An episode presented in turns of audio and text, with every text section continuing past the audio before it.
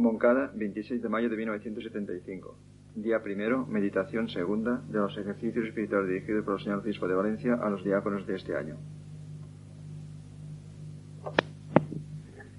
Convertimos, amadísimos convictores, la humildad de esta misa que estamos celebrando y viviendo en la plática propia de ejercicios, pero tomando pie de la lectura que acabamos también de escuchar, escogida para nuestro fin y proyecto o para nuestro plan.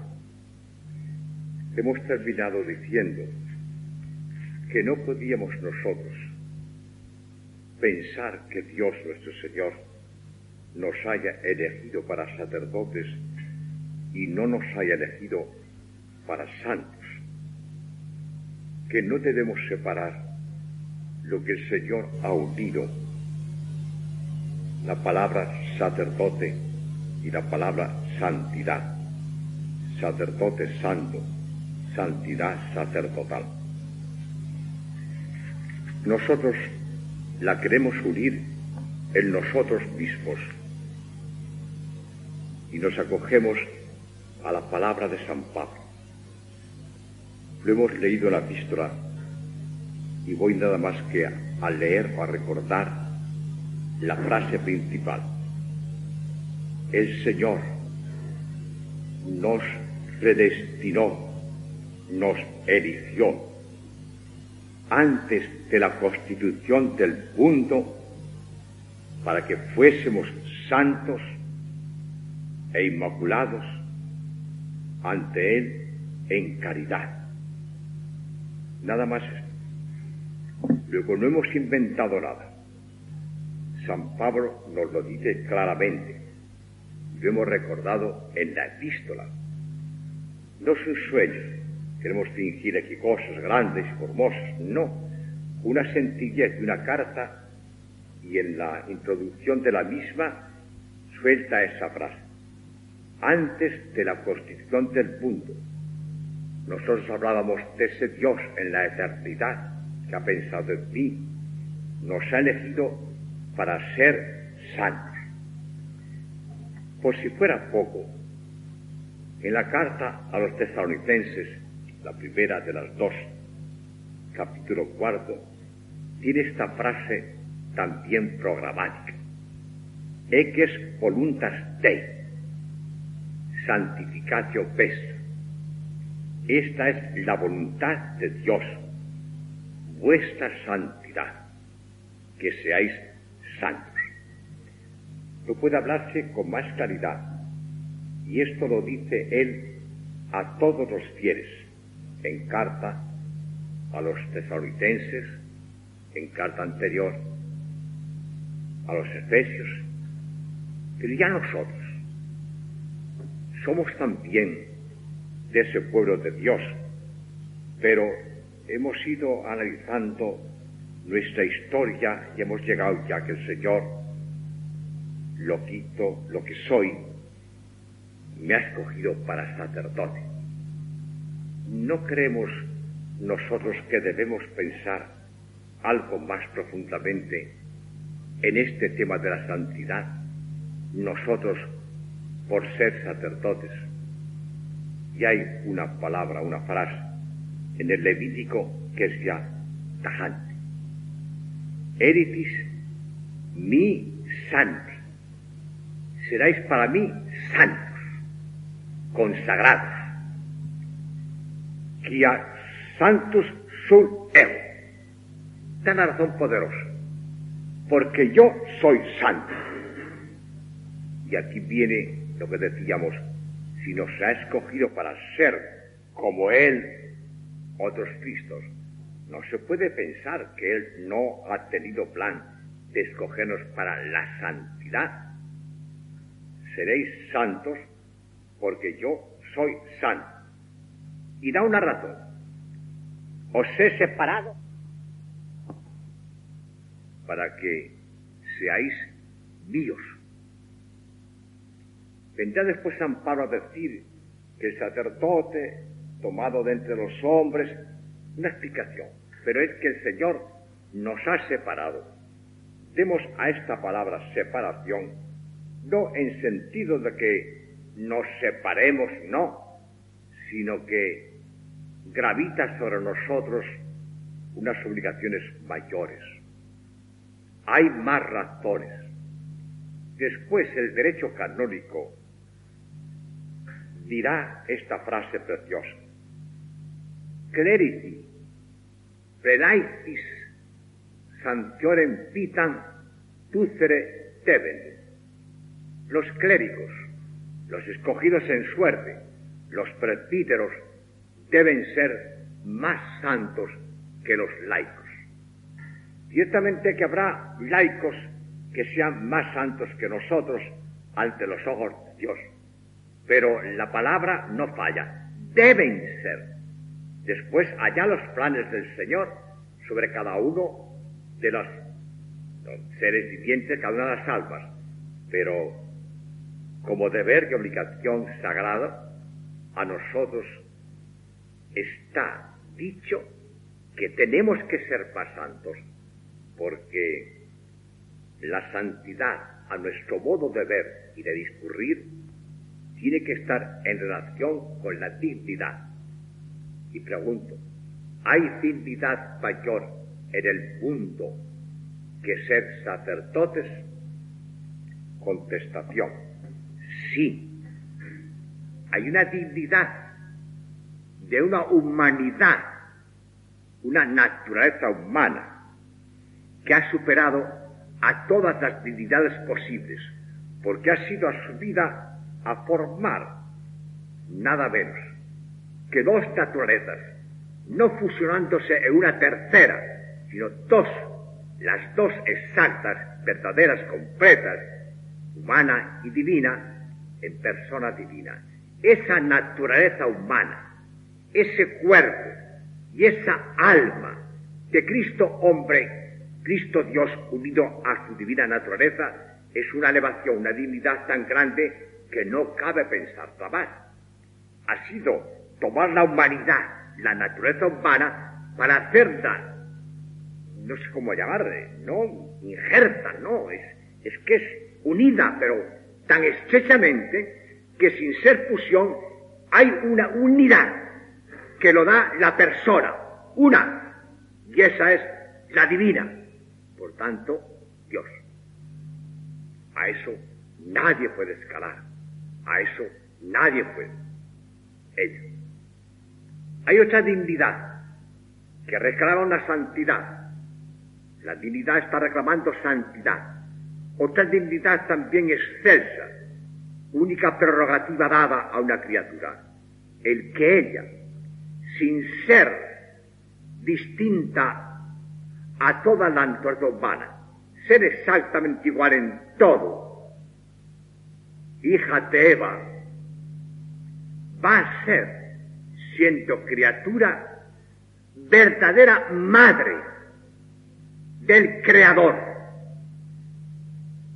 Y entonces su naturaleza humana, de Virgen María, hija de Nazaret, una doncella encantadora, pero doncella hija de Eva, se vea elevada a una dignidad de madre de ese Dios que hacer la hermosura de la encarnación, naturaleza humana elevada, a unirse con la divina en sola persona divina, por amor del Espíritu Santo, están metidas las tres personas, están ahí trabajando en el misterio, ella va a ser, ah, entonces, tiene que ser, forzosamente, la Inmaculada, la Virgen, antes, después, llena, tiene que ser la purísima. El Señor siempre con ella, de gracia es plena. Ese. Queridos míos, después de esas dos elevaciones, la tercera, extraordinaria, esta del sacerdote. Él ya no será padre, como ella fue madre, del hijo sacerdote. Cristo, no. Él no será naturaleza humana unida, no, pero Él será partícipe mediante un sacramento especial dedicado solamente a esto, llamado orden sacerdotal, será partícipe de un ser. Será, será sacerdote para siempre. Y podrá, decíamos, lo que es sacerdote. Tal dignidad, tal dignidad, que no es más que participación de la grandeza de la divinidad del verbo encarnado, tal dignidad exige santidad. Yo no sé, hermanos míos, he luchado, he luchado muchísimo en mi vida hace muchos años. Pronto serán bodas de oro sacerdotales, 50 años. Y toda mi vida, toda mi vida de sacerdote, rompiendo lanzas por esta verdad. El sacerdote debe ser santo y pronto y grande. No contentarnos con ser santos, no. Dejemos ya de comparaciones. Santo. ¿Por qué hemos pensar que la santidad es un monopolio reservado a unas monjitas? ¿Por qué se debe vestir siempre con tocas y velos? ¿Por qué se ha enterado siempre detrás de rejas? Señor, la santidad debe ir en relación con la dignidad. No hay dignidad después de la encarnación y maternidad divina más grande que la del sacerdote. No nos enorgullecemos para eso, sino pensemos en la responsabilidad. Entonces hay que ser santos. Y pronto, que la vida es muy breve. Y grandes, con menos no cumplimos. Después de los textos de San Pablo, del derecho canónico, etcétera, del Levítico, pues cae uno en la cuenta de que lo que soy y lo que debo ser ya va dando claridad. Vamos muy poco a poco, pero parece que no avanzamos. Segundo acto de ejercicios y hay que ver la gran consecuencia. Ahora habría por qué explicar, no hay tiempo, es una los conceptos erróneos acerca de la santidad, que eso es lo que más daño hace a las almas. El criterio equivocado que la santidad es un monopolio de ciertas almas privilegiadas. ¿Cuánto daño ha hecho eso? El contentarlos, y eso es ramplón y egoísta, con salvarlos. La cosa es no condenarlos. Hay que llegar nosotros los que hemos recibido tanto, tanto, ponderar lo que es el sacerdocio. Nunca hará falta una eternidad para darnos cuenta de la grandeza de esta dignidad. Nosotros que hemos recibido tanto, tendríamos que siempre, siempre, siempre apelar a aquella frase del poeta. Aunque no hubiera cielo, yo te amara aunque no hubiera infierno, te tepiera, porque eres lo que eres. Y no me tienes que dar porque te quiera, porque aunque no esperara lo que espero, lo mismo que te quiero, te quisiera. Eso, sacerdote, respondamos de esa manera, generosa. Quedémonos en esa sencilla con la idea yo debo ser sacerdote, yo, yo sacerdote, debo ser santo. Esta es la voluntad de Dios, San Pablo. es voluntas Dei, santificatio pest. Y qué fácil es volver la oración. Y en esto consiste la santidad, en cumplir la voluntad de Dios. La voluntad de Dios es que yo sea santo. Y para ser santo no hay que hacer más que una cosa, ni más ni menos, la voluntad de Dios. Dejémonos del pedestal, milagros, obras extraordinarias, profecías, grandiosidad espectacular. Dejemos para siempre todo eso que nos hace mucho daño. Pensemos que la santidad no está más que en cumplir la voluntad de Dios. Hágase tu voluntad. Ese es el gran acto del alma que aspira a la santidad. No puedo extenderme más porque dentro del marco de homilía no debo hacer. Pero la última pregunta. Si tomamos en serio esto de la santidad, que sabemos que consiste en la sencillez de una pared, cada uno en su puesto, cumpliendo la voluntad de Dios, si tomamos en serio esto, y debemos tomarlo porque estamos obligados los llamados a tan alta dignidad, estamos llamados a no menor santidad. Contestemos a las preguntas. Quiero ser santo.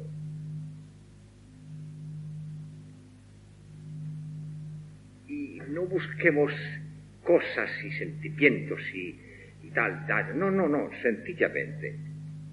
Consiste en cumplir la voluntad de Dios por amor al Señor. Pues entonces, ¿quiero o no quiero ser santo? En ejercicios duros, porque las preguntas son escuetas y hay que contestar con claridad al alma, no a mí, no, no, a esa alma, cada uno en su conciencia. ¿Quiero o no quiero? Ahora, hermano mío, date cuenta de las consecuencias de no quiero ser santo, pero quiero ser sacerdote. Hay mucho que hablar de estos hermanos, no palabras mías, más o menos, no, no, no, no. Con textos otra ocasión lo haremos. Entonces, verdad que es muy duro el contestar, no quiero ser santo.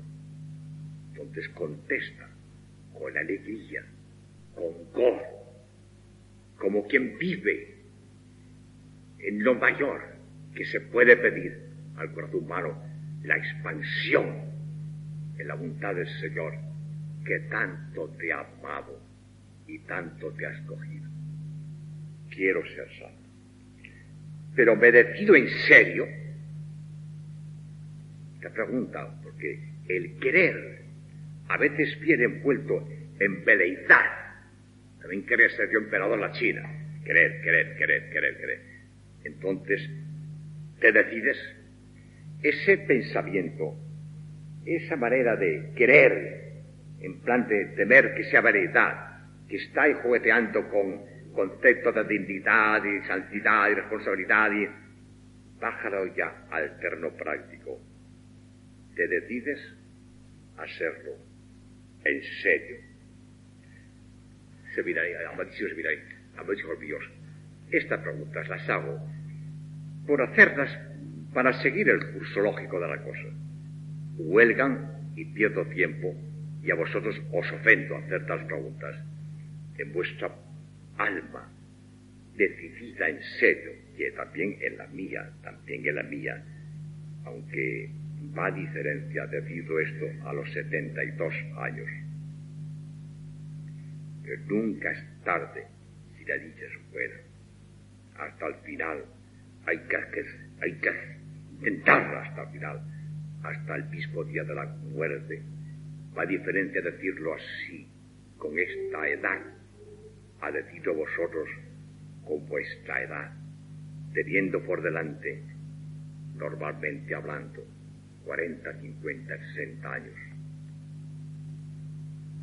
Qué alegría, qué gozo, seresa. Puedo serlo, debo serlo, quiero serlo, seré, nada más.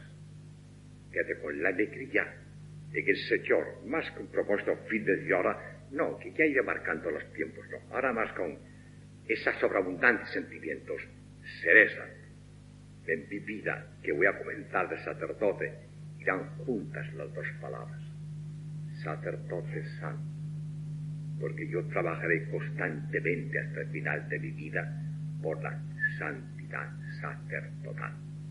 Específica, no, siempre son iguales las santidades, pero sí característica distinta en forma, en modo, en delicadeza, en ternura, en acción de gracias, en correspondencia, en responsabilidad, en trascendencia, en el bien de las almas de la Iglesia. Mi santidad tiene que ser así, sacerdotal.